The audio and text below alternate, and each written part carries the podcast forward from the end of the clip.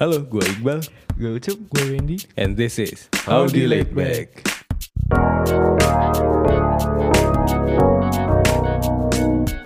Ngomong-ngomong soal judgmental, gue beberapa kali ngerasa dijudge, Cup dan Wen. Hmm, kenapa tuh, Pak?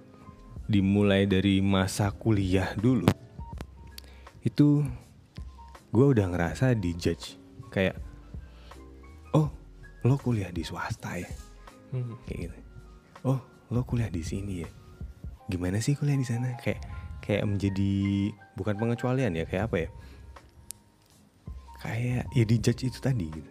Oh antara swasta dan negeri. Iya, iya, iya, Oh, antara berubah ya. swasta dan negeri kemudian ya keseringan di kampus-kampus yang rasanya kayak ya sebenarnya nggak bukan bukan berarti jelek, cuma kayak dipandang eh, gitu. Iya iya. dan kemudian lulus juga belum terlepas dari judgmental judgmental orang sekitar juga kayak yang sekarang kerja apa? Iya. kayak gitu. Kayak kuliah apa kerjanya di mana? iya bener. Loh kemarin kuliah aku nanti sekarang? Iya. ngapain mas? Kayak gitu. Dan biasanya itu malah dari orang-orang terdekat kita kayak gitu. Dan itu yang kita hadapi saat-saat ini di usia-usia kita. Gitu coba lo ngerasa kayak gitu gak sih Iya. Ya pernah sih Pak ada pengalaman kayak gitu. Jadi gue kan lulusan pendidikan ya. Cuma nggak mau ngajar. Itu kan sebuah kontradiktif. Iya, iya. Kayak gue lulusan akuntansi tapi nggak pengen jadi akuntan Nah, di kantor itu, gitu ya. kan. Iya bener. Cuma kalau ucup on the track ya berarti. ya. Ya bukan berarti flat flat juga sih. Enggak berarti linear juga sih. Iya iya. much Tapi tapi eh, aku relate sih sama apa tadi yang bilang Mm, PTN dan PTS. Hmm. Betul. Itu kayak sekarang ternyata masih masih anggapan orang masih ya punya anggapan sendiri-sendiri antara negeri dan Betul. swasta. Hmm. terus eh, kerja apa, terus Betul. kerjanya sesuai sama sama background kuliahnya enggak dulu. Iya. Po- Mungkin dulu SMA malah kita udah nggak ngerasain itu. Tapi apa IPS gitu. Iya, Iya, IPA apa. IPS. Eh, Kalau anak Kalau anak IPS tuh dikenal bego, dikenal bandel, Urakan eh, lebih rebel gitu lebih ya. rebel. Padahal ya nggak juga. Gitu. Anak SM eh anak anak IPA kacamata rapi bawa Iya, buku iya. enggak juga sih Enggak kayaknya juga. teman kita juga. anak IPA malah lebih banyak yang lebih brengsek Iya, aku relate, relate, relate banget sama sama apa yang lo rasain. Gitu. Dan itu bagian dari stereotyping orang lain sama kita. Yap. Betul. Stereotyping. Yoi, stereotyping. Dan kita hari ini membahas masalah stereotyping tidak bertiga, di badi sekalian. Betul. Betul. Kita mengundang siapa sih, Cup, hari ini? Ada sudah hadir ya, di samping kita ya. Kita panggilnya Mas ya. Emas. Mas karena kita sengaja nga- ngehadirin yang lebih berpengalaman dari kita. Betul. Nggak hanya dari segi umur tapi dari segi pengalaman apa ya? Experience. Experience ya. Jelas experience-nya. Experience jelas terus ya semuanya sih lebih lebih dewasa sih. Hmm. Ada Mas Rifki Ali Hamidi. Halo. Apa? Welcome Halo. Mas Rifki. Sehat Mas Rifki? Alhamdulillah sehat. Alhamdulillah. Iya, jadi Mas Rifki ini kita bisa menyebutnya sebagai entrepreneur ya Mas ya?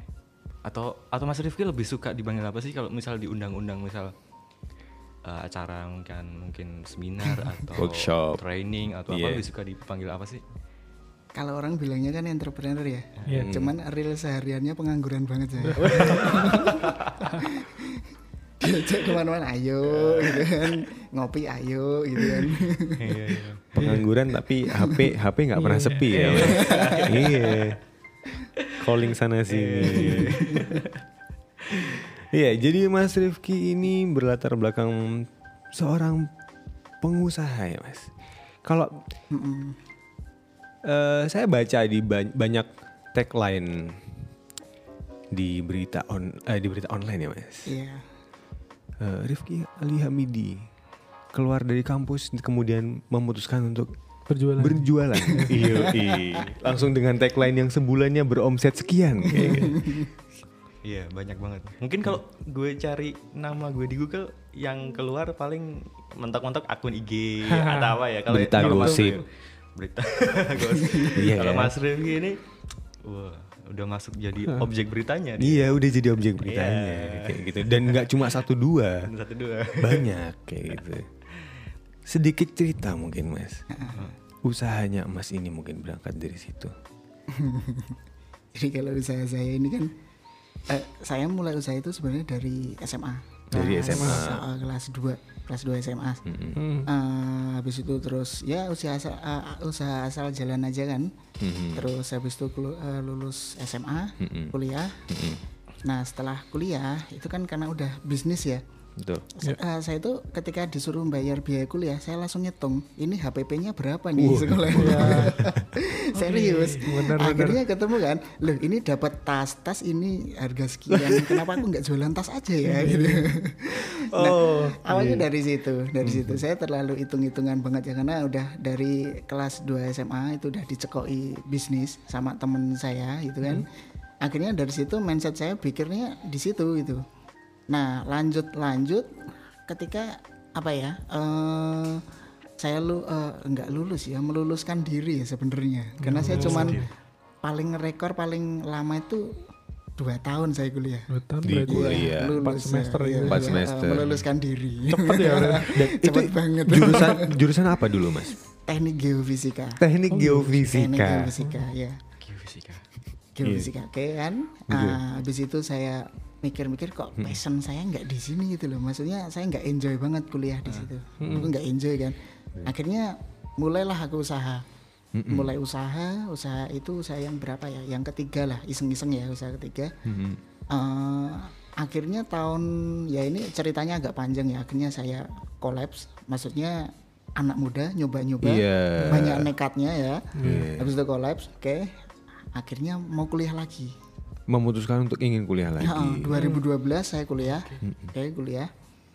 Baru masuk tiga bulan akhirnya saya memutuskan berhenti lagi.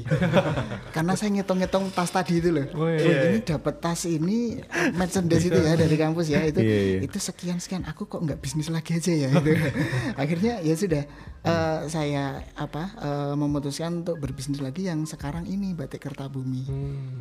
ya itu awalnya cuman seperti itu. Jadi modal 200 ribu saya beliin eh, kain terus saya masukin penjahit saya jual. Hmm. udah gitu doang gitu loh. Jadi dengan pemikiran sesimpel itu Sesimpel ya sebenarnya iya, berangkatnya. iya. Mm-mm. cuman cuman enjoy banget gitu loh. Saya jalannya enjoy banget kayak gini aduh jualan ketemu orang terus ditawarin terus orang pada komplain itu saya enjoy gitu.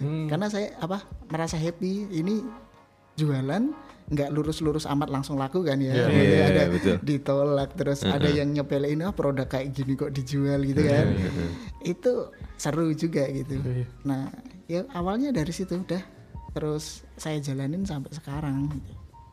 Passion itu tadi ya Mas. Passion, Passion merasa merasa situ. hidup merasa hidup di sana oh. Ya, merasa bahagia kemudian tidak jenuh dengan tantangan yang ada Iya, iya. gitu. Iya. Ini ada satu yang mau aku confirm ke Mas Rifki. Ini bagian dari kalau kita nyebutnya research. ya. research Padahal Research. stalking. Lo ya research itu stalking juga Iya sih, bagian dari stalking itu bagian dari research Riset di era sekarang kan paling gampang stalking. Jadi jadi kalau lo dibilang stalking mantan jangan jangan mau. riset Riset. riset iya.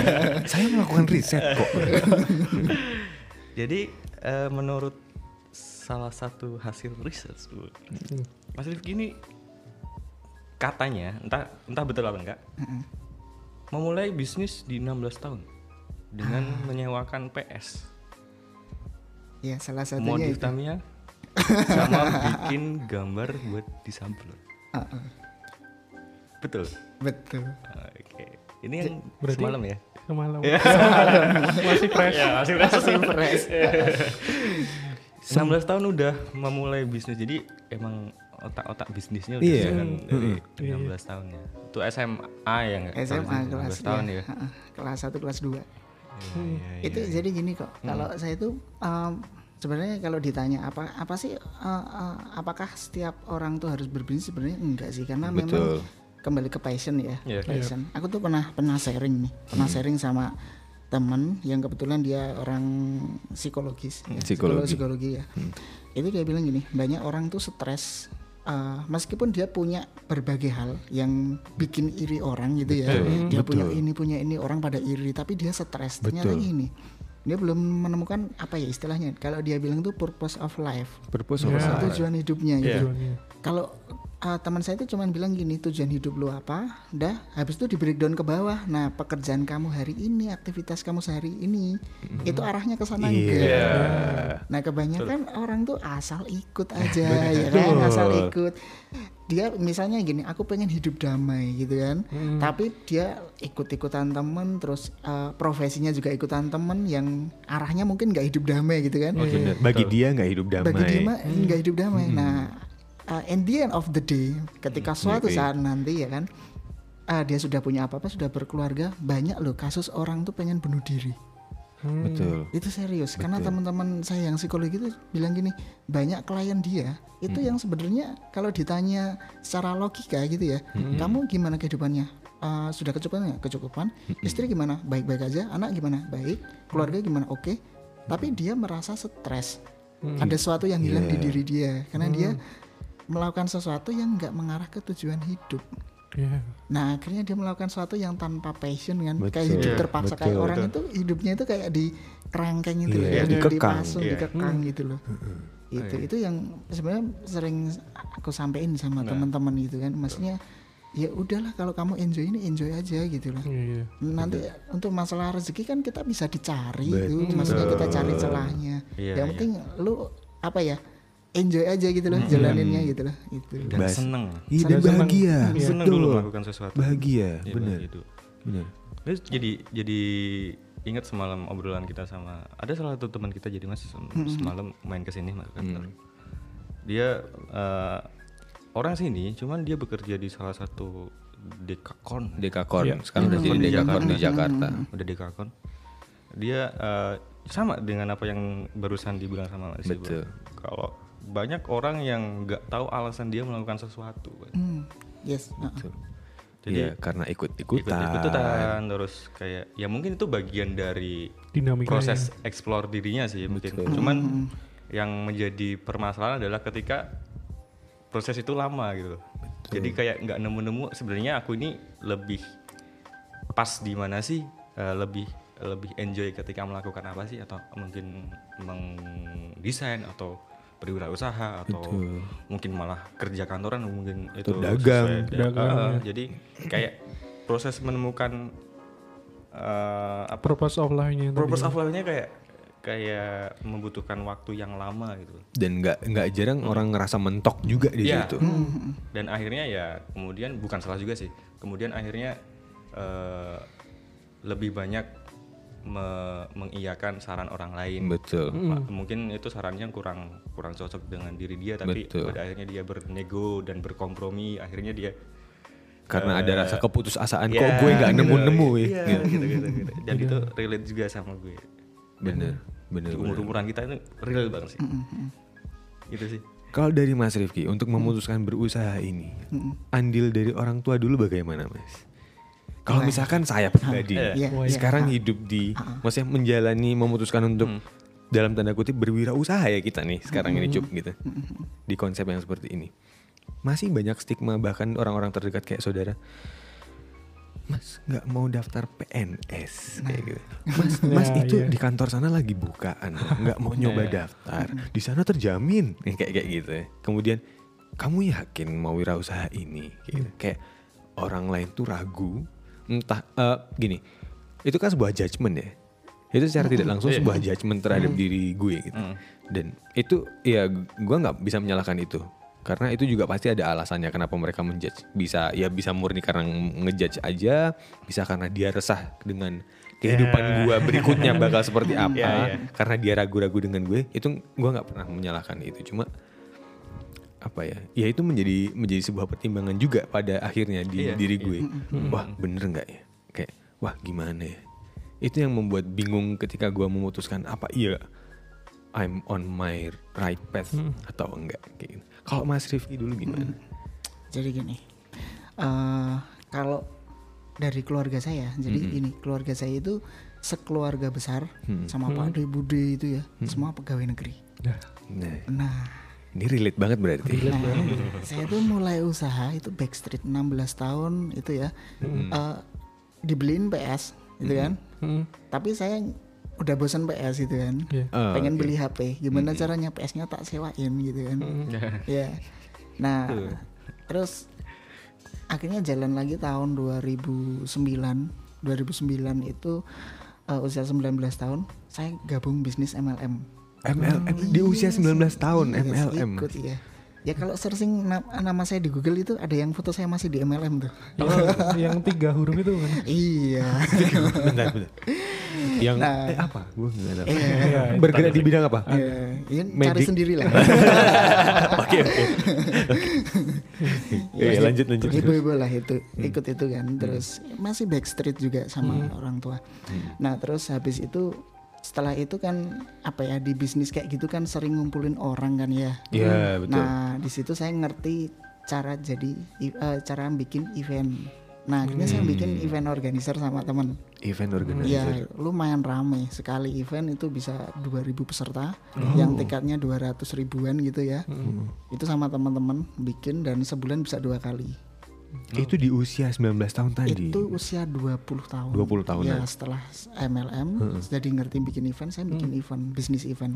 bisnis itu event. Ya. event-event bisnis gitu Mas. Enggak, enggak event Oh, bisnis ev- apa pun itu. general ya, general.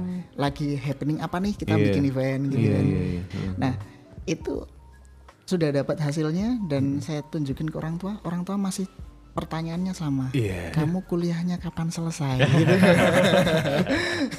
Padahal aku nggak bilang gitu, nggak bilang kalau udah berhenti kuliah. Gitu. Udah, Iya, udah iya. dapat surat dari kampus itu udah umpetin aja gitu. nah, setelah itu ya sudah. eh, akhirnya event itu kan gini ya, bisnisnya kan apa ya? Mungkin teman-teman yang tahu event Hmm. hasilnya bisa gede, tapi deg-degannya juga luar biasa. Betul. Nah, Iya. Eh, jalan-jalan-jalan gitu kan. Akhirnya gejeglong juga. 2012 saya punya utang 200 juta. Hmm. oke eh, itu usia 22 tahun Mbak, apa ya syarat di bank ambil hutang kan 21 kan? Iya, nah iya, betul. ya saya Ryan itu ya. Usia 22 ke gejeglong 248 juta. Oh my god. Oke, nah di situ stres, ya stres. Dari eh, kalau tanya apa ya minta tolong sama orang tua ya gimana? Ada Iya, betul, tanpa Backstreet, tanpa iya. kena kayak gitu kan. utang banyak gitu. Tahu-tahu utang banyak. Nah akhirnya saya terbuka sama orang tua. Mhm. Tak bilang gini, saya punya punya utang sekian tapi nggak mau nyusahin orang tua gitu kan. Mm, Iya. Ya intinya saya ke rumah cuman kalau ada nasi saya makan lah gitu. Tapi untuk masalah duit ini insya Allah tak cariin di luar gitu. Iya. Nah ya sudah dari situ saya akhirnya mikir-mikir kebetulan ibu saya itu kan eh, apa penjahit tradisional Penjahit jadi yang penjahit konvensional gitu ya Iya. dulu pernah punya pegawai terus pegawainya udah pada bikin itu usaha sendiri Hmm. menjahit juga itu Mhm. nah saya dibilang sama bapak saya ya udah kamu kenapa nggak ngelanjutin usaha ibu kamu nah dari situ saya mikir saya nggak bisa jahit kan Iya. Nah, mending aku jualan baju aja lah gitu. Nah, awal mulanya dari situ.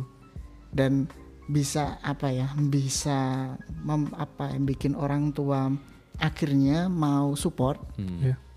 itu ya setelah bertahun-tahun lebih dari enam tahun. Ya, berarti prosesnya emang lama banget. lama banget. Enam tahun. Karena gini loh eh, sekarang gini ada judge yang paling besar di Indonesia. Di- Mm-mm. jadi ada sebuah kalimat kayak gini sekolah yang tinggi habis itu kerjalah di perusahaan. Iya. itu pertanyaan eh pernyataan itu dari siapa coba?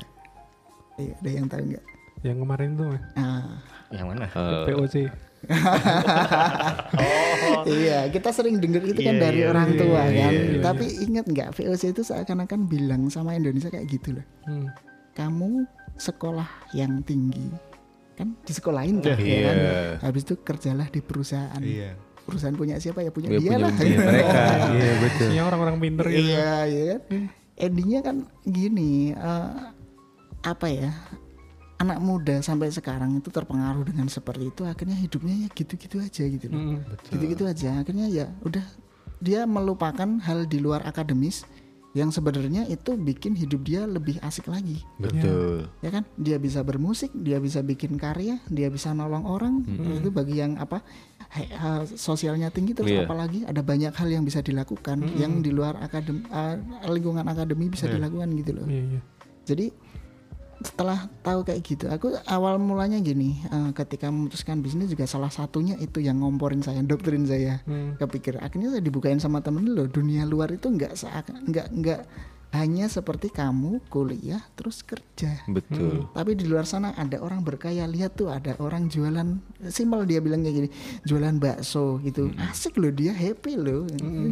Dorong gerobak orang seneng beli dibayar terus Iya, iya. pulang ke rumah gitu ya. Dia bisa besok nyiapin bahan baku lagi. Dia happy loh jalan kayak gitu. Tak pikir juga iya bagus juga ya. Selama ini kayak gitu kayak dipandang ah apa sih cuman jualan gitu ya kan? Mending berseragam. Ya ya dia berseragam. Seragam dia kan pakai kaos pakai itu ya. Kan TXT dari berseragam. Iya. itu Nah, kayak kayak penjual angkringan juga itu sih, mas. Kayak kan jualan tapi dia juga bisa ngobrol sama customernya gitu. Banyak info masuk gitu kan. Iya. asiknya bisa di situ mungkin ya. Nah, temanku tuh bilang gini, tahu nggak orang paling happy di dunia itu siapa? Dia itu bukan orang yang apa ya? eh, setiap orang punya pertarungan hidupnya sendiri kan. Iya, betul. Tapi dia yang bisa bertarung di kehidupannya dengan happy, dengan enjoy. Hmm. Bilang, kalau saya jualan angkringan gitu ya, jualan angkringan kita bisa lihat kok angkringan yang penjualnya happy sama yang enggak, cara ngelayanannya Iya, gimana, dan pelanggannya juga Betul. terpengaruh sama happy-nya dia itu kan Vibe-nya terbangun. Nggak jauh-jauh lah tukang parkir Hmm. Iya. tukang parkir kan ada yang itu kan kayak siluman gitu kan datang nggak ada mau pulang gitu tahu-tahu Nongol. nongol gitu. Maju Tapi- kaki. iya. tapi ada yang apa ya dia penuh passion gitu loh ngarahinnya gimana semangat gitu bukain pintu Iya, iya. itu kalau kita lihat hidup dia happy gitu loh Bener, bener, happy bener, banget bener. enak Bener, banget bener. orang kayak gitu, gitu bener, bener. yang yang kasihan tuh gini kita itu hidup tapi nggak merdeka Hmm. gitu kan sebenarnya kan kemerdekaan kan bisa kita lakukan ya kalau kita happy tadi itu loh. Betul. tapi banyak orang tuh nggak merdeka. Itu kasihan banget loh. Jadi misal gini eh, dia punya tuntutan hidup di diri dia sendiri gengsi gitu ya. Iya. aku tuh bahagia kalau makan di resto mewah misalnya kayak gitu ya. Iya. itu kok repot amat sih mau bahagia harus mahal gitu loh. Betul. kenapa nggak kita kita itu eh, kenapa nggak dibikin gini? Saya tuh bisa bahagia kalau makan di emperan sama teman-teman Iya. Hmm. udah murah gampang dicapai hidup dia enak banget gitu loh mau merdeka itu murah nggak perlu susah-susah gitu nah itu yang kayaknya harus anak muda itu sekarang ya harus melihat seperti itu gitu loh Iya. jangan apa ya jangan nyusahin lah hidup udah susah ngapain dibikin susah gitu kan Betul. Ya itu bukan tanpa sebab juga sih anak muda sekarang kayak gitu. Banyak. Peran sosial media itu nah ya, sangat lihat sana sangat lihat sini Iya lihat sana lihat sini. Aduh dia enak ya kumpulnya di sana gitu. Iya. Ada rasa keinginan jadi jadi ada terbentuk sebuah standar yang sebenarnya bukan standar juga tapi Iya. kayak oh jadi gaul standarnya gini ya. Oh jadi enak standarnya gini ya padahal nggak juga. Iya. gue Gitu. jadi keinget eh, kutipannya Jeff Bezos yang bilang hmm. entrepreneurs must be willing to be misunderstood for a long period of time. Jadi kayak suka dikatain gila Bener, bener. nggak realistis loh Iya. kayak gitu. Itu kalau dari Mas Rivi sendiri kan udah terjun di dunia entrepreneurship ya udah lama gitu. Itu kira-kira ada nggak stereotype stereotype dari sosial yang mungkin bilang wah nggak realistis kamu mas gitu? Oh itu sering mas. Sering tuh ya? Sering. Jadi gini ketika awal mulai. Hmm. saya itu dicap sama orang terdekat itu sebagai orang yang bermulut besar. Gitu. Kamu tuh siapa sih kok ngomongin kayak gini? Miliaran kayak gini. Kamu tuh siapa sih? Gitu kan? Nah itu gitu ya. Ya sudah sakit hati ya? Iya. Cuman ya ya udahlah biarin aja gitu. Ah, isi going aja gitu loh. Udahlah itu wes ah, biarin mereka mau itu apa. Kalau nanti terbukti ya ya ah, iya nanti waktunya akan bicara lah gitu saya saya saya selalu gitu nah di situ banyak nggak cuman teman ya dari kerabat keluarga juga gitu Paling dekat pada- paling dekat Iya, keluarga. juga kayak gitu Iya. saya saya dibilang misalnya gini sa- bilang sama ibu saya bu tak beliin mobil besok itu langsung teng seketika hening. Mungkin mau berucap tapi nggak tega nanti saya dikutuk kayak malin kudang gitu ya. Gitu. Nah di situ banyak banget banyak banget. Karena ya memang apa ya melihat stereotip tadi ya stereotip tadi yang sudah di masyarakat tuh kayak apa gitu kan. Mm-mm. kita ber, apa ya menggebrak hidup itu kan dianggap gila sebenarnya. Iya. gila. Kita kita siapa dari keluarga siapa lu harusnya kayak gimana? Ibaratnya mereka kan bilang kayak gitu tuh lu itu harusnya gini gitu ya. Tapi kita bilang enggak gitu. Mm-mm. itu kan dibilang gila dan eh, mereka punya ukurannya. Kalau orang Jawa bilang kan jengkal itu ya. Iya. mereka punya jengkalnya sendiri ngukur kita pakai jengkal mereka. Betul. mereka ibaratnya kayak gini yang lebih tua bilang kamu tuh susah kayak gini ya. Karena mereka merasakan eh, mencari sesuatu mereka kesulitan Betul. gitu kan. Terus kita pengen yang lebih gede dari itu. Nah dia mere- eh, mereka bilang nggak mungkin impossible lah kayak gitu Nah, Bagi itu mereka kayak nggak realistis. nggak Iya. realistis Realistisnya mereka beda. Iya, beda. betul. Iya, iya. ya dicap gitu bermulut besar itu sering dari dulu Kayak mungkin masih kan masih muda tuh mas dulu. iya iya ah. Kamu tuh masih muda, ngapain kayak gitu? Nah, kayak itu. gitu sering berarti. Sering banget Iya. dan yang paling parah apa Eh, jualan produk yang konsumennya usianya itu dua kali lipat dari kita kita dianggap kayak Iya. bocah Oh, iya, Itu benar, susah, benar, benar, benar. Ha. Benar, benar, itu usia 16 18 tahun jualan di orang 30 tahun gitu ya Mm. I- susah lakunya gitu susah laku karena kita dianggap bocah ngapain Hmm. gitu kan Nih, Secara psikologis kayak yang umur 30 tahun gue harus nurut sama bocah. Iya. Kalau bahasa Jawanya ini gue apa aku gugu iki. Iya, gugu. Iya. Bener, bener. ya kayak gitu itu susahnya di situ Kalau Mas Rifki melihat kondisi realitas sekarang anak-anak muda sekarang yang itu dikaitkan dengan struggle-nya Mas dulu. Mm. Mas menemukan fenomena-fenomena apa? sekarang ya Mm-mm. kalau sekarang lebih asik sih jadi gini mungkin karena eh, akses informasi kita ya internet itu Mm-mm. nyebar luas ya negatifnya banyak positifnya bu- Iya. banyak ya nah yang enak tuh gini yang kena dampak positifnya jadi wawasannya jadi lebih luas Betul. anak 17 tahun aja sudah tahu apa itu entrepreneurship gitu kan. Betul. Iya. Iya. saya itu ada di teman di Instagram itu anak baru 18 tahun jadi developer real estate gila Ja, itu Indonesia. Indonesia 18 tahun aku gi- gila nih ini besok usia 20 25 30 kayak gimana nih orang gitu. Iya.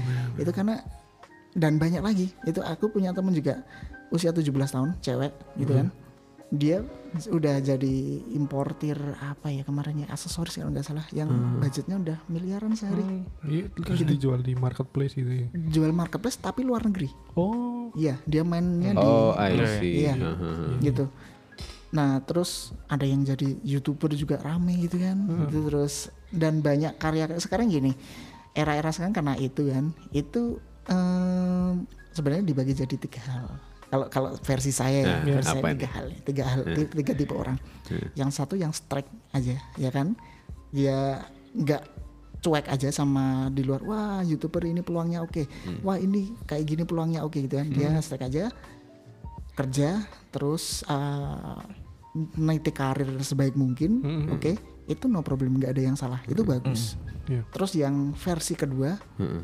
Dia yang jadi istilahnya apa ya? Orang yang berkarya. Kalau versi saya namanya solopreneur. Solopreneur. solopreneur ya. Dia bikin channel YouTube. Iya. terus dia bikin apa bikin karya apa gitu kan. Iya. itu dan dia konsisten di situ itu bagus. Nah saat, saat nomor satu sama dua bagus. Yang kasihan yang nomor tiga. Dia yang berada di persimpangan antara satu dan dua. Nanggung. nanggung ya kan. Ibaratnya kalau kalau jadi orang tuh jadi banci lah. Nggak cewek nggak cowok. Iya, iya. identitasnya nggak jelas. Nah ketika seperti itu apa yang terjadi? Dia nggak bisa memutuskan diri dia mau di mana. Ketika berjalan eh rumput tetangga lebih hijau dia pindah ya kan? betul. dan rumput tetangga Goyah. selalu lebih hijau ya kan? Betul, Iya, goyah. Nah betul. nggak akan jadi apa-apa. Karena dia hidupnya akan berpindah-pindah terus gitu kan. Dan jadi melihat sana sini juga. lihat sana sini. Itu yang yang perlu dihindari yang nomor tiga sih. Karena nomor tiga juga banyak orangnya sekarang. Betul. banyak. Sekarang ditanya kamu ngapain? Aku jualan ikan mas. Oke. Besok laginya Iya. ditanya aku sekarang bikin frozen food mas. Terus selang berapa bulan ketemu gitu kan gimana? Aku kerja di sana mas itu udah beda beda iya beda beda tempat Besoknya gitu. tahu-tahu aku udah PNS mas. Iya. Bung. Mau ke mana? Nah, kalau apa ya? Kalau ya usia usia memang memang segitu memang usia mencari jati diri kan ya. Betul, kalau cowok itu betul. biasanya usia 23 24 itu baru dilema-dilemanya. Betul. Ya kan? Sudah lulus kuliah, aku mau lanjut. Nah, itu punya temen udah kerja Wah kok keren ya, gitu Iya. kan gajinya gede nih, nah itu kan. Iya. Terus tapi aku pengen usaha, gitu kan. Iya. Nah jalan tiga bulan, temennya datang, eh udah beli mobil, usaha dia belum BEP, gitu Iya, kan. iya, iya. Belum BEP. Aduh, gitu. kumpul reunian gitu kan. Iya. Nah udah di situ udah mulai goyah lagi. Iya betul. Kerja lagi sebenarnya enggak masalah ya kerja kerja yang bagus gitu kan, usaha-usaha yang bagus. Yang penting kita udah memutuskan hidup kita mau di mana Iya, iya. Betul. gitu.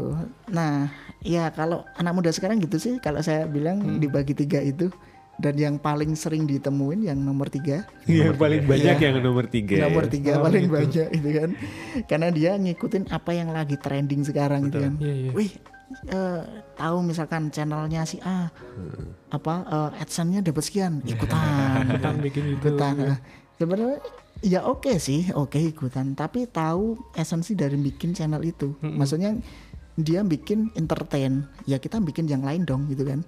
Tergantung beda. kebutuhan orang ya Iya. kan. Nah orang tuh mau lihat kebutuhannya apa sih orang lagi stres butuh dihibur bikin lelucon gitu kan. Hmm. Orang mau santai lagi rebahan dengerin musik bikin musik gitu kan. Iya Nah, betul. Harus ada USP-nya. Nah, unique Unique selling proposition. point. Unique selling point. Ya. Tapi poin menariknya berarti ketika kita milih mau jadi tipe yang satu atau dua nggak masalah ya mas. Nggak masalah. Cuma masalah. yang jadi tantangannya itu kita harus punya target. Maksudnya kita mau Hmm. jadi apa? Misal mau kerja ya nggak apa-apa. Cuma emang ada jenjang karir yang Jenjang pengen karir. dicapai kayak gitu. ya. Ada mimpi yang nggak nggak cuma kerja tiap hari kerja tiap hari Iya. kayak gitu kan. Iya. Ya balik lagi ke awal tadi. Tujuan hidupnya apa? Ya, Purpose of life. Purpose of life-nya Iya. mau kayak gimana? Bener. Kita tuh hidup di zaman kita living by society. Living best ya. Iya, iya. Kita hidup karena omongan orang. Oh my god, Benar-benar. Yes. itu susah. Iya. Kalau gimana? Kalau gimana Cuk? Iya, eh, mm, mm, mm, apa ya? Ya gue sepakat kalau orang punya apa ya jatahnya masing-masing buat mengeksplor apa dirinya sendiri gitu. Cuman kalau terlalu lama juga juga nggak baik juga. Maksudnya di usia usia 24 25 kayak kita ini sebenarnya kayaknya idealnya udah udah udah, Iya. udah punya tujuan sih. Pandangan Iya, apalagi ketika nanti ketemu calon mertua gitu. Nah, ya. ini. Iya. ini mau diberi tadi. mau bro. Eh, Mas ya minimal kalau bingung ditanya kerjanya apa tuh minimal punya plan ke depan lah Mas. Iya benar. Saya mau ini tante eh, om Tuh, nggak malu-maluin lah maksudnya masa ketemu sama calon kan calon mertua masa diem aja kan wah udah Iya. Apalagi kan sekarang orang banyak melihat calon menantu tuh dari Iya. apa ya bukan bukan bukan terus materialis tapi kayak first impressionnya juga ngaruh juga Iya, Iya. First Ini tidak mengeneralisir ya. how Nggak to generalisir ladies. ya ini bukan stereotip ya Tapi ada yang seperti itu ada. Banyak, Klarifikasi. Banyak. iya Banyak yang seperti itu. dan gue setuju sih kalau apa apa yang dikatain eh, ada ada istilah kalau orang itu bisa dikatain jago atau eh, benar-benar sudah menekuni passionnya dan Iya. kita bisa melabeli orang oh orang ini lu kan misal gue gue bakal berani ngelabelin lo eh, sebagai apa sih kesukaan lo Ilustrator. ilustrator handal Hmm. gue kan berani ketika gue tahu proses lo udah lama. Betul. bukan cuma satu dua tahun mungkin Ya. bahkan ada yang bilang minimal 10.000 jam Ya benar. Iya benar. 10.000 jam lo berusaha untuk menekuni bidang itu dan ada outputnya yang udah bisa dilihat dan sebagainya baru kayak sekarang kan orang ini Baru bukan bukan stereotip. stereotip lagi ya ini berdasarkan penglihatan nggak mengeneralisir Iya. Eh, banyak orang yang terus eh, melabeli gampang gampang Mudah banget sekali melabeli. dirinya sebagai fotografer, videografer, Iya. Eh, terus influencer. gitu kan. Ya. Lo pernah gak sih eh, lihat-lihat di banner-banner seminar-seminar misalnya siapa? Eh, berusaha, eh, blogger, eh, penulis, Iya, writer. ini kayaknya lebih cocok ditulis serabutan aja. kayak, kayak labelnya tuh banyak Iya. banget. Ini mau dikenal Iya. sebagai apa sih? ya? Makanya aku Betul. tadi tanya di awal, Mas Rifki ini lebih nyaman dibagi, dibagi apa, disebut di- sebagai disebut apa? siapa sih? Heeh, sebagai sosok apa? Iya. gitu. eh, kalau dari Mas Rifki, Iya. Dulu, sorry, Mas Rifki menikah di umur berapa kemarin? Umur 22 tahun. 22, tahun. Jadi ceritanya saya punya utang ya, punya utang. Heeh. Yang tadi itu utang Iya, 200 sekian iya. itu. Saya ngelamar. Datang sendiri saya, serius. Oke. Datang sendiri. Oke. Kalau ditanya punya apa ya saya jujur saya punya utang. Pekerjaan nggak punya gitu ya. Tapi saya heran itu bapak mertua saya kok mau aja gitu loh menerima saya. Serius. Nah Terpatahkan. Eh, terpatahkan. Oke. Terus. tapi kalau ditanya PD-nya seperti apa ya PD-nya minta ampun gitu. Terabas. itu saya datang ya ya laki toh itu. Oh, iya, iya, itu cup, laki cup. Iya cuman nggak semua mertua kayak Nggak semua mertua kayak gitu. Coba dulu coba. Coba dulu. Iya, siapa tahu. Iya. Itu kan cerita enaknya mas. cerita enaknya. Iya. Cerita nggak enaknya. Enaknya itu eh, dua jam pertama dibantai habis-habisan sama bapak mertua. Terus gimana kalau gini kayak gini? Iya tak bilang ya besok dicari bareng gitu, dicari bareng gitu. Iya benar, iya sih. Iya benar. Udah itu sesimpel itu gitu.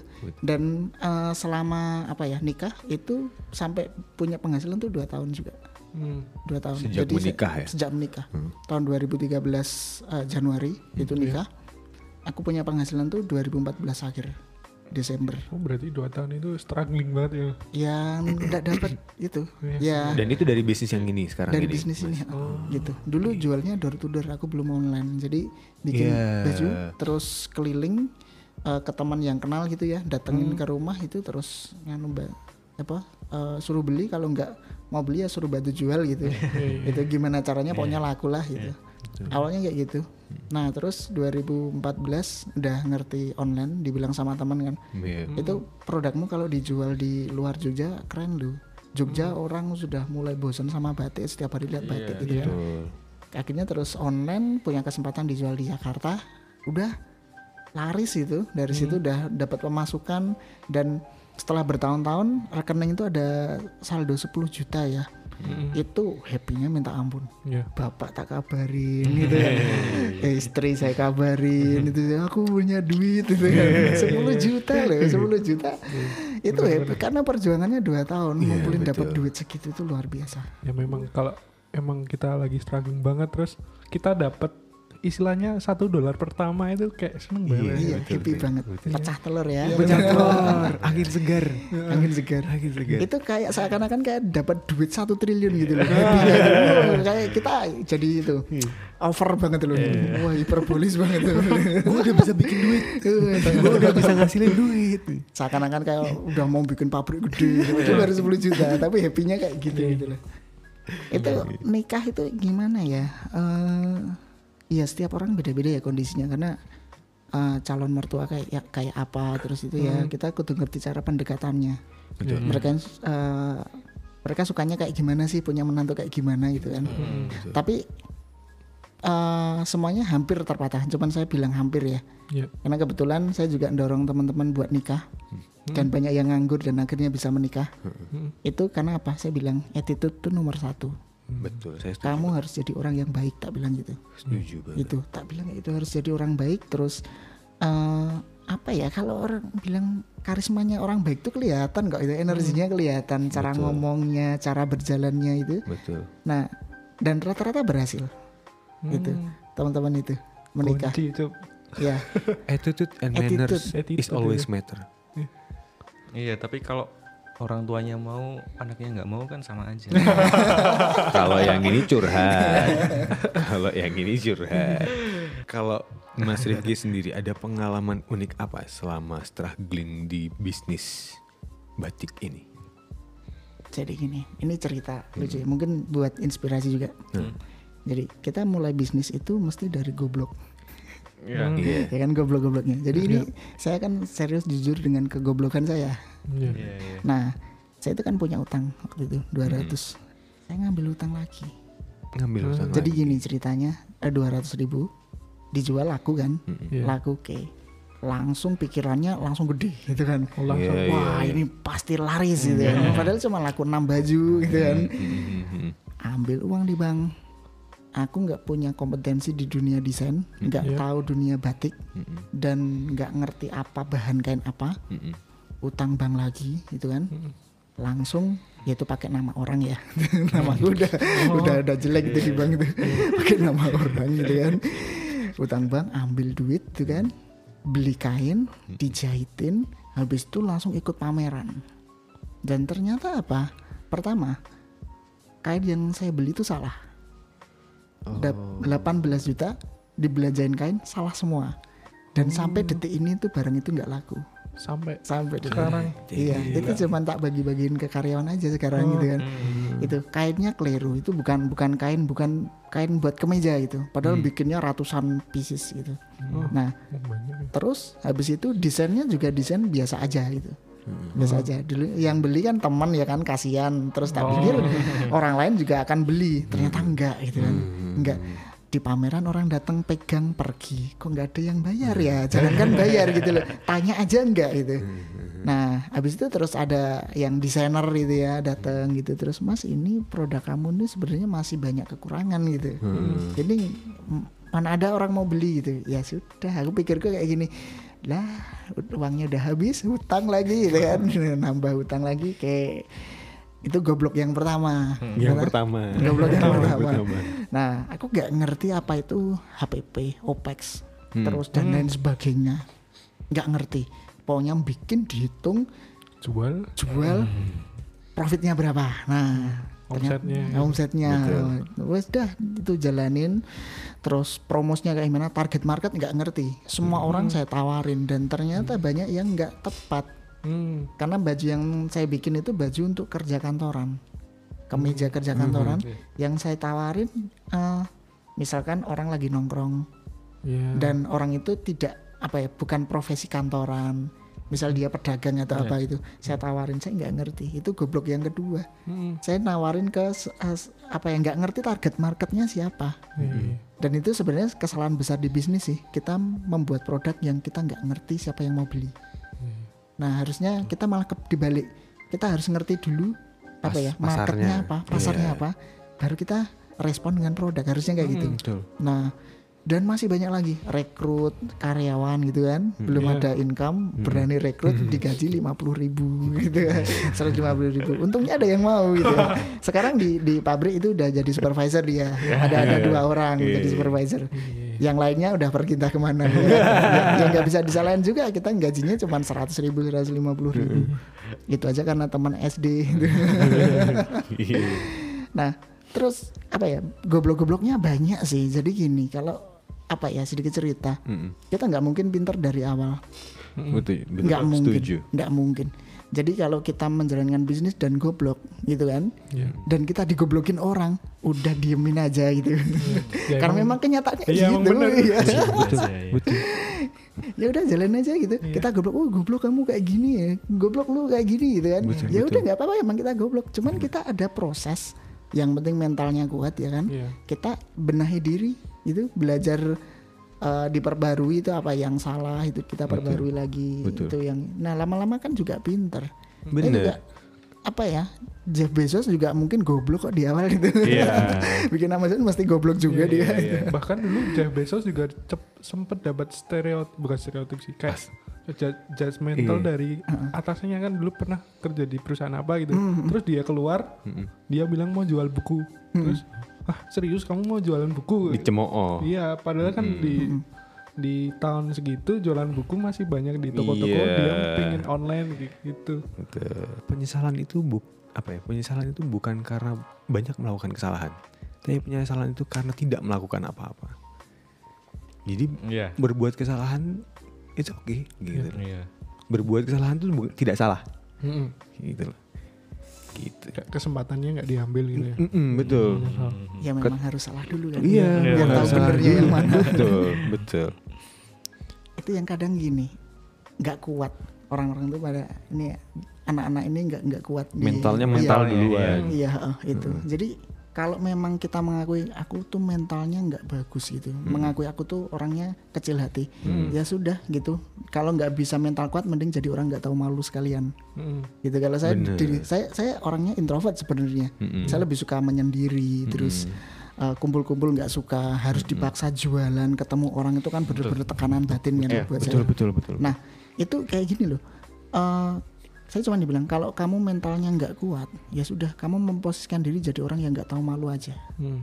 kalau dimalu-maluin itu bikin malu apa ya pokoknya malu-maluin gitu ya sudah nggak apa-apa kita sudah menjas kita itu nggak Iya, tahu malu kok iya, gitu. iya, iya. nah awalnya dari situ pintu masuknya entry pointnya ke situ setelah saya jalanin ternyata mental saya teruji sendiri. Mm-mm. Dan terbentuk. kebentuk sendiri. Nah nah kembali lagi ke temanku yang psikologi. Dia bilang kita itu bentuk mental gampang kok. Kamu tuh tinggal jalanin aja rutinitas sehari-hari yang peng- kamu tuh pengennya kayak gimana. Mm. dia bilang kalau kamu pengen orang jadi orang yang nggak takut gelap kamu harus punya rutinitas jalan-jalan malam setiap hari. Mm-mm. itu dilakukan terus. Jadi itu bentuk-bentuk kita. Iya. nah ini juga ada kaitannya sama gini eh, apa ya teman-teman yang berkarir berkarya berwirausaha entah apa pun itu itu paling enak gini punya komunitas yang Betul. satu frekuensi Betul banget. karena itu kan apa ya eh, mem- em- apa ya membangun diri kita Iya. kita kumpul sama seniman ya kita jadi bisa ngelukis toh Betul. gitu ya. kita kumpul sama musisi kita jadi ngerti nih ini fals atau enggak itu kita jadi Iya. ngerti ya kan Betul. nah terus kumpul sama ap- apa eh, sales gitu ya kita jadi jago jualan gitu Iya. nah kita kita pengen jadi seperti apa kumpul di tempat yang tepat Betul. Nah. Dan iya, dari secara psikologis itu jadi merasa punya teman punya teman Iya. ya yang satu perjuangan kayak gitu. Iya. itu Betul. bener banget curhat tahu tempatnya juga kan itu kan ada Iya. temennya Jangan semua dicurhati juga. Soalnya banyak ntar opininya. Iya, tambah pusing loh tadi. Iya, iya. Iya, iya, iya. pepatah pepatah lima orang terdekatmu adalah yang apa membangunmu atau gimana itu? Iya. Iya, iya Iya gitu ya. Robert Kiyosaki tuh pernah bilang gitu Iya.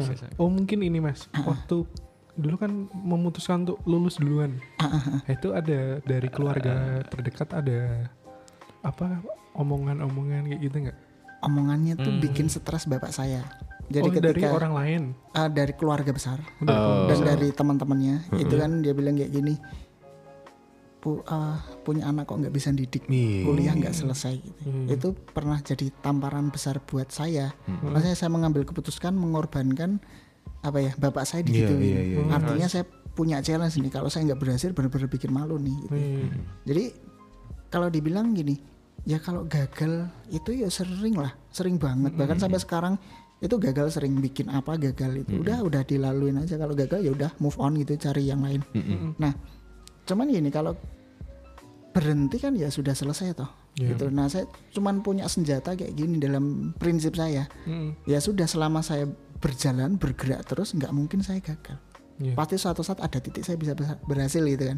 Jadi jalan terus udah apa eh, eh, tahun 2014 tuh pernah saya jualan pupuk pernah Hmm. jualan pupuk ya angkut-angkut itu kerja kasar ya Hmm. ngangkut itu pupuk ke truk terus dijual diantar itu pernah terus apalagi pernah nyemper juga gara-gara dikejar debt collector yang 200 juta ditanyain gitu.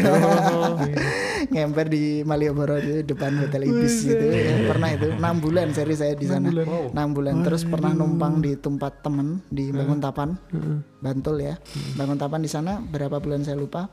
Yang jelas dulu makannya nggak nasi karena kalau nasi nggak ada duit kan Mm-mm. itu uang 50.000 ribu bisa buat makan seminggu dibeliin ubi Oh. ya jadi nasi diganti ubi. Kalau malam lauknya apa? Depan kan ada sawah. Ya. sering ada orang nyari belut gitu. Kita bantuin. Nanti kita dikasih berapa apa belut berapa gitu kan. Udah itu buat makan besoknya. Gitu. Itu sama teman-teman. Nah rokokan itu yang paling seru gini. Rokok itu ada merek dulu. Apa? Bintang buana. Nah, ya kan? Ngerti kan? Ya Iya, tahu tahu. itu kita mau beli yang versi jarum kan versi elitnya gitu kan? Mau beli yang bintang sosial. buana. Dari rokok ya. rotok satu keteng itu bisa buat berempat. Itu jadi aku pakai pensil aku garis tuh. Jatahmu segini Oh, segini segini segini segini. Tulisin nama iya serius itu pernah itu itu jadi kayak gitu. Karena memang satu keteng buat berempat gitu. Sama teman-teman itu udah udah kacau semua itu pokoknya Nah itu seru itu, itu seru. Eh, itu pas men apa ya eh, perjalanan panjang akhirnya aku bangun bisnis ini harus kayak gimana. Karena di situ aku bingung, ya kan bingung. Nah kan punya prinsip aku kalau gagal nggak boleh berhenti. Ya sudah aku jalanin, tapi jalaninnya tanpa arah. Aku bingung, ini bisnisku mau dibawa ke mana itu nggak ngerti. Iya, banyak yang kayak gitu. Nah itu kan punya motivasi untuk maju tapi hilang arah. Nah Tapi ke mana? ya mau ke mana? Mau kanan kiri lurus aja. kita nggak pernah tahu kan gitu kan? Ya sudah di situ akhirnya apa? Eh, kegiatan saya itu kumpul-kumpul kenal sama orang baru. Setiap ada orang punya usaha berhasil gitu ya. Iya. aku SKSD aja tempelin itu pak itu kenalan ini terus pak boleh belajar nggak biar bisnisnya sukses itu kayak gimana? Iya. itu dan serius itu nempel banyak sampai yang developer properti. Ada yang apa eh, punya swalayan retail apa itu tak tanyain semua. Sampai aku masuk ke UGM itu yang paling lucu gini. Aku pernah menyelinap di sebuah kelas akuntansi ya kan? Iya. ketika didatengin dosen itu kamu itu sebenarnya eh, kelas siapa itu kau nggak pernah lihat? Saya bukan mahasiswa di sini bu gitu. Saya cuma pengen tanya pengen tahu cara hitung hitungan bisnis kayak gimana itu namanya Bu Fitri Masih ingat masih ingat. Di UGM D3 ekonomi UGM aku masuk ke sana itu ta- cuman tanya cara ngitung HPP kayak gimana? Itu posisi ada temen di situ atau bener-bener? ada.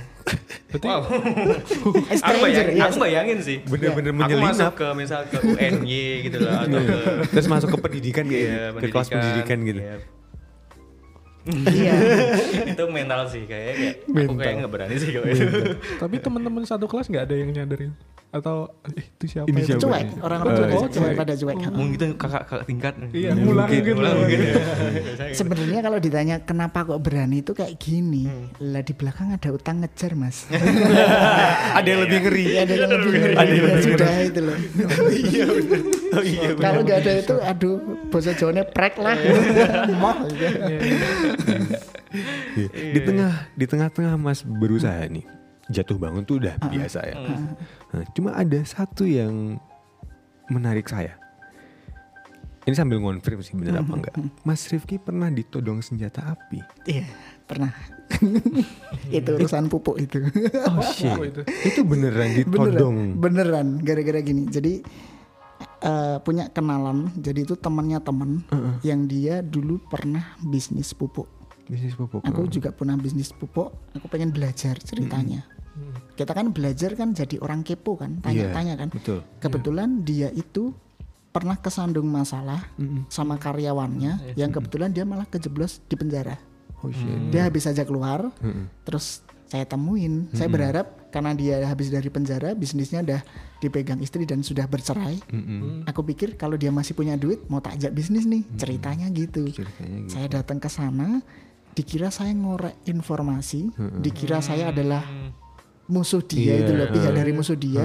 Saya ditanya langsung todong senjata di situ. Oke, dia tanya, lah saya langsung Alhamdulillah saya nggak keringat dingin karena saking apanya polosnya gitu loh. Loh kenapa gitu loh? Aku di sini cuma pengen belajar. Ternyata kayak gitu. Serius kan orang belajar kan tanya-tanya Iya, toh. iya. Kayak kayak gini gimana Pak? Ini gini gimana? Ini gimana? Kok banyak tanya? Ya udah langsung gitu. Oh jadi yang nodong tuh orang yang Mas Di sampingnya. ingin ingin belajar sama iya, dia sebenarnya. Iya, iya. Masih inget inget aku dikasih nomornya, tapi nom- eh, nomorku nggak tak kasih ke dia. Takut juga tuh saya. iya, iya, iya. Pada akhirnya jadi takut juga. Iya. Tapi sampai sekarang kemudian bermitra atau enggak, itu enggak, udah lost contact. Habis itu udah selesai. Berarti Udah, cuma- aku mau. itu usia berapa sih? 23 tahun ditodong senjata sama bapak-bapak gede banget itu kan. Itu itu itu serem serius. Aku masih ingat itu kayaknya apa eh, kalau di main di game ya di zaman dulu itu Counter Strike itu ya. itu kayaknya model Glock gitu. iya iya iya. Senjata tangan, Kayaknya. hand, handgun, iya, hand, Handgun. handgun Glock. Itu. Oke. God dang it. Waduh, waduh. Belum pernah sih. itu ya itu pengalaman yang ser- seru-seru serem goblok juga gitu ternyata ternyata aku habis itu mikir gini ternyata dunia bisnis tuh nggak seputih yang kita bayangkan Eh, iya, kalau itu betul. Kalau itu betul. habis betul, itu di dalam situ ternyata banyak intrik-intrik bisnis betul. yang sangat. ya belum lama juga teman punya kasus yang sama dia sampai ditodong juga Hmm. Gitu jadi ternyata dunia bisnis kalau di level tertentu ya bukannya nakut-nakutin ya memang Iya, iya. ya bisnis itu kayak neraka gitu loh. Iya, Tapi kalau kita bisa enjoy ya enjoy banget gitu. Jadi kita apa ya menari di di neraka gitu ya. Tapi kita udah udah biasa sama panasnya Iya, ya iya. kita enjoy gitu. Aku kalau saya ditanya kayak neraka kok masih jalanin tuh Mas? Ya aku enjoy banget sih gitu. Enak banget, seru aja lah gitu. Dunianya seru banget. gitu. Tantangannya Aduh, kalau, asik. kalau gue ditodong senjata pindah tempat tinggal kali gue. Dua kali satu. Cuman kesannya akhirnya saya konfirmasi itu. Aku cuman bilang saya ini ini ini KTP ku ini dah tak bilang gitu. Akhirnya konfirmasi ke yang Iya, nodong mas dia, tadi itu. Oh ya sudah itu, dia sudah terus malah bilang gini, kalau butuh apa-apa panggil om gitu. Iya, Gitu, akhirnya Iya bilang, biasanya "Ya terus sudah." gitu sih. Iya, biasanya terus gitu. Dia, dia bilang gitu ya sudah gitu. Aku juga nggak berani sebut namanya kalau dia dengerin juga. Sensor. Om damai om. Om damai. Iya iya iya oke. Ya, Iya, iya. ya dari kalau dari aku nyimpulin ya sejauh ini ternyata yang yang nggak kalah berbahayanya dengan tanda kutip terus dibanding dengan apa stereotip orang-orang judgement orang-orang itu ternyata mental Betul. dan diri Betul. sendiri, Diri sendiri, faktor ya. internal Faktor internal. Ya, Iya. ternyata juga itu Berpengaruh. sangat sih kayak menurut gue kayak kayak ya nggak bisa kita apa anggap remeh gitu loh ya kayak sesimpel masuk ruang kelas tuh nggak tahu Iya. kelasnya siapa tuh butuh mental loh bro Betul betul betul betul. iya iya yang ngejudgement kita nggak cuma orang lain tapi juga Paling sering malah, malah diri kita. mungkin malah lebih sering kita menjudgement diri kita sendiri betul. kayaknya kita nggak aku kayaknya gue nggak kayaknya gue nggak cocok di sini kayaknya gue harus stop aja kayaknya gue Menjudge nggak- dan menjustifikasi. kayaknya gue gak capable gitu Heeh. Betul. dan padahal dia capable atau mungkin padahal dia cuma butuh waktu aja dan butuh ketekunan aja Butuh keberanian aja. Biarin aja Betul. proses ya jelas bertahun-tahun mungkin ya mungkin ada yang lebih cepat atau nah ini juga mau tanyakan ini sering beberapa kali rame di eh, Twitter mas kalau mas aktif Twitter soal privilege Hmm, hmm. Privilege. Kemarin. Iya baru baru baru rame nih soal dibilang. privilege iya ya gue ada setujunya sih satu titik eh, orang punya privilege sendiri Betul. eh, background keluargamu seperti apa, terus Betul. pendidikanmu seperti apa, aksesmu terhadap sesuatu itu seperti apa, misal akses informasi atau akses Link. eh, link dan sebagainya itu juga eh, gampangannya tiap orang punya start yang berbeda, Berbeda-beda. bekal yang berbeda-beda. Mungkin tujuannya sama untuk menjadi orang sukses, untuk menjadi punya eh, omset sekian, karyawan sekian dan sebagainya. Privilege tuh bisa jadi apa ya? Eh, mental block sih sebenarnya. Malah jadi Tergantung. mental lagi ke block. mental kan. Nah, bisa jadi mental block sih. Jadi kalau sudah terbiasa hidup dikasih That's it. privilege banyak dari orang tua gitu ya, itu kadangkala daya tempurnya di lapangan beda. That's it. Ya beda. Nah, eh aku sama teman pernah bikin event nam- bootcamp. Bootcamp. Bootcamp. itu khusus untuk anak-anak yang punya privilege. Bisa gitu. Iya, dia punya modal dari orang tua cukup banyak, ya kan? Kalau mm, nggak mau pusing ya tinggal pulang terusin oras usaha keluarga udah Iya. selesai, ya kan? Hmm. Se- jadi dia itu apa ya? eh, opsi untuk berbalik arah itu gampang banget. Iya. Nah, betul. Hmm. itu kita bikinnya ekstrim, lumayan ekstrim dulu. Di bootcamp kita pengen nguji mental dia seperti apa. Hmm. Itu kita lepas di kota lain, kita suruh pulang dengan ba- eh, bawa duit Oh, berapa sih iya, ya seratus iya. ribu kalau nggak salah. Wah. Pulang harus bawa duit satu setengah juta. Oh. Gitu. Terserah dia mau ngapain di sana. Gitu. Ya lucu. Ada yang nangis, ada yang bosi itu ada. Itu kan per kelompok itu sebenarnya per kelompok. Jadi ada yang ketahuan jadi bosi dia nyuruh temennya udah kamu ambil ini. dia bosi banget itu ada terus akhirnya ada yang berusaha mencari bantuan gitu maksudnya channel dia yang Iya. kenal di situ itu juga ada tapi yang berhasil juga ada tapi nggak banyak Hmm.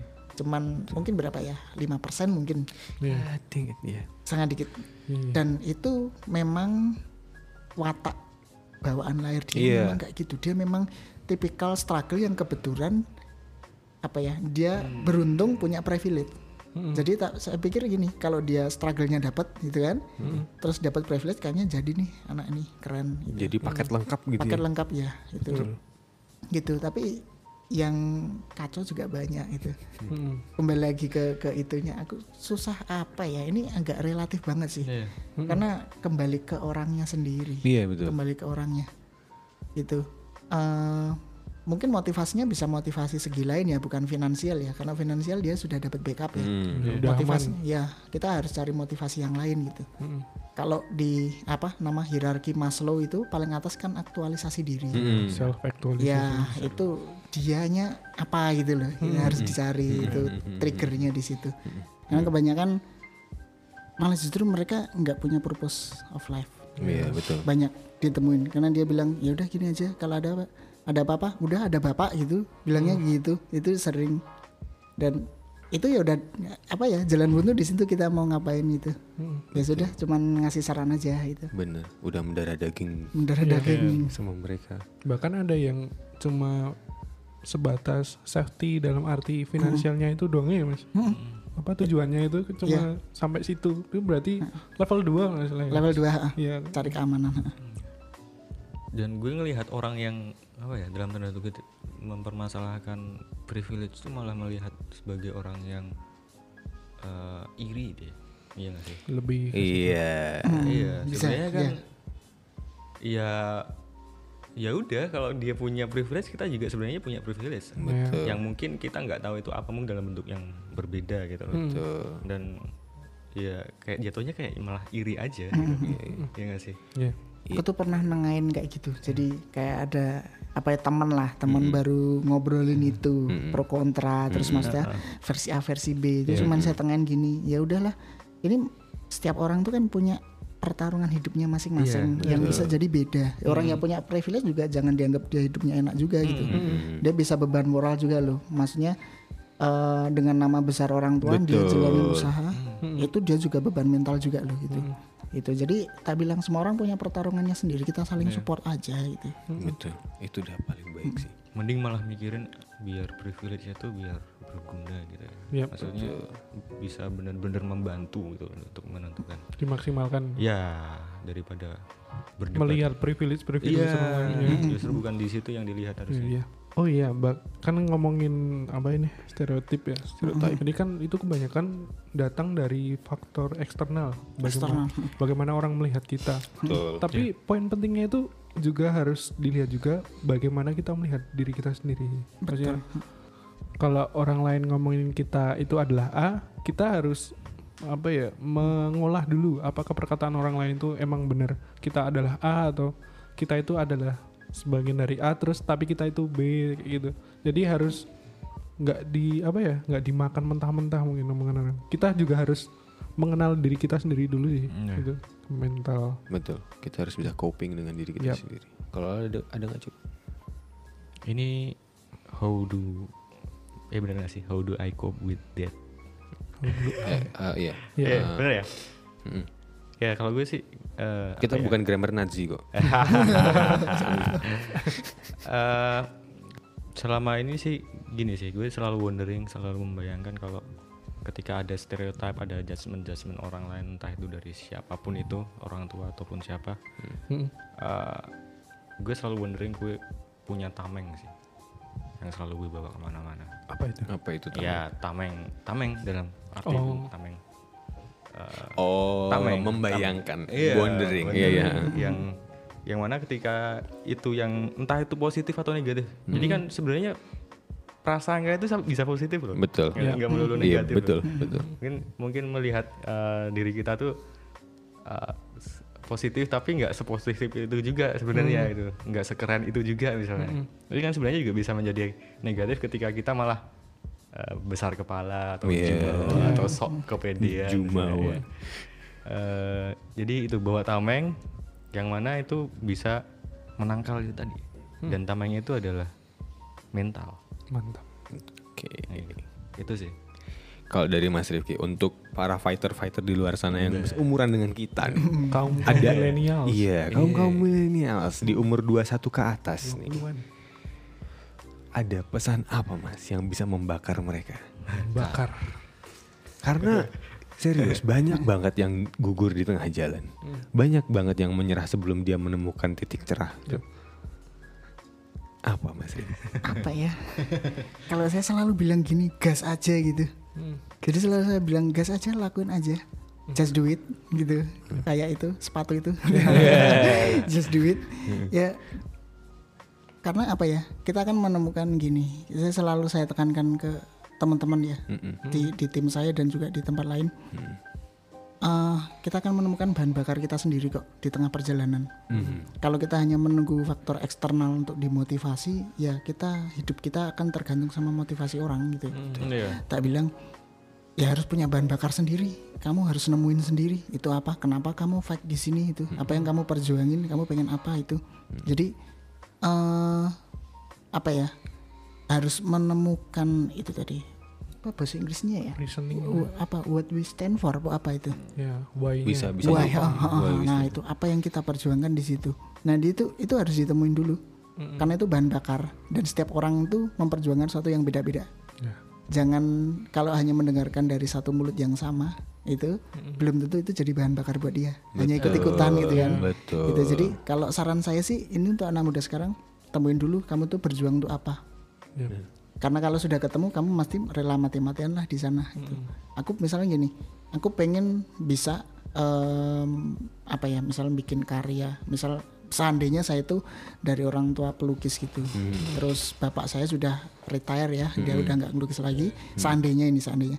Itu ya jelas saya akan membuat karya untuk mengangkat nama bapak saya lagi. Misal kayak gitu itu jadi api buat saya. Ya sudah itu kalau sebelum itu tercapai ya tidak mungkin berhenti dan itu harus ditemukan di teman-teman Ya. itu dan menemukannya juga butuh proses makanya just do it dulu sambil berjalan ternyata uh aku ternyata ini enjoy ternyata yang kayak gini tuh bisa bakar saya gitu. Iya, iya. Akhirnya menemukan. ya. menemukan ya nah apa ya eh, faktor internal itu memang itu yang bikin kita tahan banting Iya. kalau kita nunggu eksternal teman-teman nunggu ya membaca sesuatu mendengarkan motivasi itu hanya men-trigger sifatnya. Mm-mm. kalau kita sudah punya spirit internal itu akan membakar. Tapi kalau belum ada Betul. ya Ya, triggernya itu cuman wah keren. Habis itu lupa gitu kan? Sehari. Doang. Gitu. sehari doang. Ujung-ujungnya bingung lagi, bingung lagi. bingung lagi. Nah itu. Itu sih harus ditemuin dulu. Yang penting do something terus ada sesuatu yang harus dicapai Iya. ya the purpose of life tadi itu Iya, purpose benar. of life. Iya. Ya. Poinnya adalah ya stereotip itu pasti ada how di badis. Tinggal gimana kita menyingkapinya. Kalau gue pribadi bodo amat sih sama stereotip ya. Iya. Gue tipikal orang yang bodo amat sih. ya gue juga udah mulai bodoh amat sih Gue gue dari dulu emang bodo amat sama kata orang. Terus ya yang kedua pastikan teman-teman berjuang itu memang itu purpose teman-teman ya. Berarti gitu ya mas. iya betul Tidak tidak kok ikut-ikutan, tidak kok karena melihat sana melihat sini keren terus ya ikut-ikutan itu tadi. Tapi betul-betul kayak itu tuh panggilan hati gitu ya mas. panggilan hati betul Nah itu sih. itu mungkin ada poin tambahan lagi sih Yap. mesti ada yang bilang gini lah ngikutin kayak gitu tapi kan hidup itu butuh uang misalnya kayak gitu ya pasti ada yang berpikir itu Betul. caranya gampang kok semua karya itu bisa dimonetize Hmm. tinggal Benar. kita pinter atau enggak memonetize Hmm, iya. kita kreatif atau enggak gitu Betul. misal ki- kita melakukan sesuatu Mhm. tapi kita juga butuh duit kan buat makan gitu ya sudah cari celah bisa dimonetize Hmm. selama kita kreatif mesti ada kok celahnya Hmm. Hal yang sepele itu. Misal kita tahunya nanam rumput ya kita bikin bikin apa sih? Oh tutorial nanam rumput. Bikin Iya. ebook gitu ya. Iya. atau apa. Udah itu aja. Pinter-pinter monetize-nya aja gitu. Punya PS terus disewain. Disewain. Kayak tagline-nya Dekakorn IG itu pasti ada jalan. I think that's all for today Howdy Buddies. Terima kasih sudah mendengarkan episode Howdy Laid Back pada hari ini. Gue Iqbal gue Wendy saya Rifki and this is Howdy Laid Back.